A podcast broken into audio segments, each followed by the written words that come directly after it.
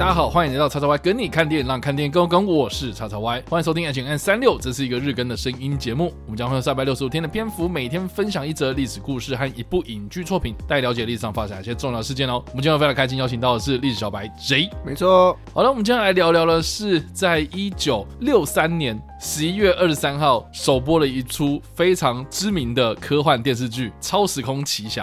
其实叫《超时空奇侠》，我不知道为什么就是要这样子翻译，因为它的英文片名叫做《Doctor Who》。嗯。只要听到 Doctor Who，应该大家都知道说这个算是非常非常常青的老牌电视剧哦。嗯，而且呢，只要是喜欢英国文化的朋友们，一定都会知道说这个非常非常知名的电视剧哦。总之，它是在一九六三年十一月二十三号的时候，它首播，那是由英国的广播公司 BBC 所制作的一出科幻电视剧哦。那因为它在之后呢，一直都有推陈出新哦，到现在目前为止呢，它已经推出了八百六十一集哦，总共了。三十九季是目前金氏世界纪录，全世界最久播放最长的科幻电视影集。那这个的故事呢，它主要是在描述说有一个主角叫做博士。那这个博士呢，看起来像是人类，但是实际上呢，它是一种能够时空旅行的类人类的外星生物。那它所乘坐的一个机器叫做 T A R D I S，TARDIS。TARDIS TARDIS T A R D I S，它实际上呢是这个 Time and Relative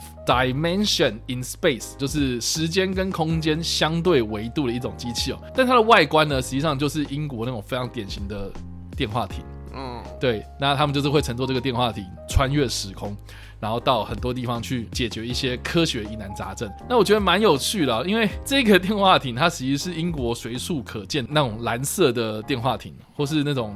警察亭啊。我不知道怎么讲哎，因为毕竟我也没有在英国生活过，但是他就是在这种街头巷尾哦，就是常常会可以看到那种亭啊，嗯，所以呢，他就是哎乘坐这样的机器，然后到各个不同的时空。那这出影集呢，我稍微就是看了几集啊，因为我自己没有一直在追嘛，因为八百多集我也很难追，而且你也很难找到就是一九六三年那个最初的版本哦。嗯、哦，对，附带一提，就是说这出影集啊，这个《超时空奇侠》从一九六三年开始首播，它其实有分成不同的阶段哦，因为第一。一个阶段呢，基本上就是前二十六季，这些影迷们就会把它称作是所谓的经典系列，就是从一九六三年到一九八九年这段期间哦。那因为从一开始这个博士的演员啊，威廉哈特内尔呢，他演活了这个角色之后呢，从一九六三年一路演到了一九六六年，那到了一九六九年，也就是我们刚刚所提到的经典系列，总共历时了七任的博士。那从二零零五年开始呢，就是影迷口中所谓的复活系列。从二零零五年到现在，即将是要在二零二三年的时候推出了第十四任的博士。那这个博士呢，将会是由舒提加特瓦，也就是一个苏格兰的男演员。特别的是呢，他是一个非裔的男星哦，所以将会迎来的是所谓的黑人博士。那近期来已经有演出的，其实是从二零一七年到二零二二年首任的一个女博士，就是朱迪·惠特克啊，这个演员。他所扮演的女博士这个角色，那当然很多影迷啦，他们就是心目中有自己最爱的博士角色啦。那我自己个人觉得最特别的一个演员啊，就是麦特史密斯，他有演过博士。那麦特史密斯为什么我们会哈哈一笑啊？因为呢，近期我们看到他很多新闻嘛，尤其是他演了摩比斯之后，讲了一句至理名言，呃，啊不就是电影嘛，又不是什么，又不是什么人命关天的事。啊，要不然你要我怎样？不然你要我怎样？对，总之就是他是演出了在二零一零年到二零一三年之间的博士啊，也是第十一任的博士。这一出影集呢，最受欢迎的原因是因为呢，它虽然是一个科幻影集，但是它实际上用到的特效啦，或是它的那个场面啊，其实不见得会很大，就是它都在探讨某一种科学概念，然后每一次解决的危机都是从某一种科学概念发想。然后开始想办法要怎么样去解决。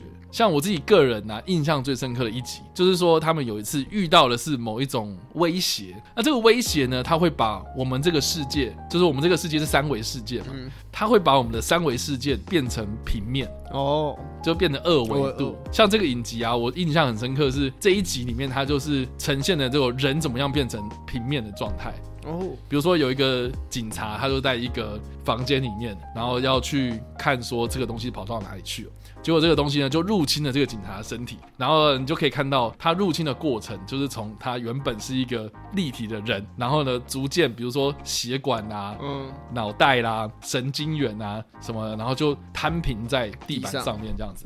然后他们在这个过程之中，他让怎么样去从这个平面，然后转换成立体的状态这样子。我觉得那概念其实蛮酷的，听起来蛮有趣，听起来是蛮就是原本就可能大家可能听到超时空奇侠这个名字。会觉得它是那种科幻太空电类型的那种影集，嗯、没错。这样听起来感觉它就是那种很有，就小时候看很会有那种很有教育意义，会启发你对一些自然啊、一些科技有一些兴趣的一个启蒙类型的作品。没错。所以我觉得这出影集呢，它除了是一个科幻概念之外，它其实对于英国的流行文化里面呢，是一个非常非常重要的一个电视节目啦。因为它里面有很多这种科幻主题，其实都蛮发人省思的。嗯、如果啦哈，未来我们遇到了这样的问题，人类会是什么样子？然后我们该怎么样去解决？在这个科学的逻辑上面，我们怎么样去思考？我觉得它是有点在激发大家去怎么样去思考科学这件事情。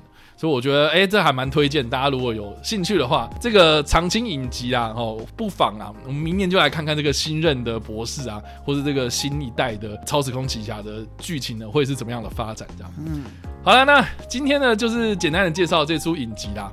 那如果一分是，呃，五分是，哇哦！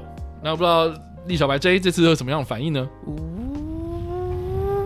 哇哦，呃，这个是四分吧？哦，这么好？没有，主要是我因为我一直都知道他的客户，嗯，可我相信台湾人应该可能，如果你有在 follow 可能影集啊，或是一些欧美文化的话，嗯、多少都会听过这东西。但因为台湾好像没什么管道可以看到，对，这是我觉得他在台湾没有讨论度的最主要原因。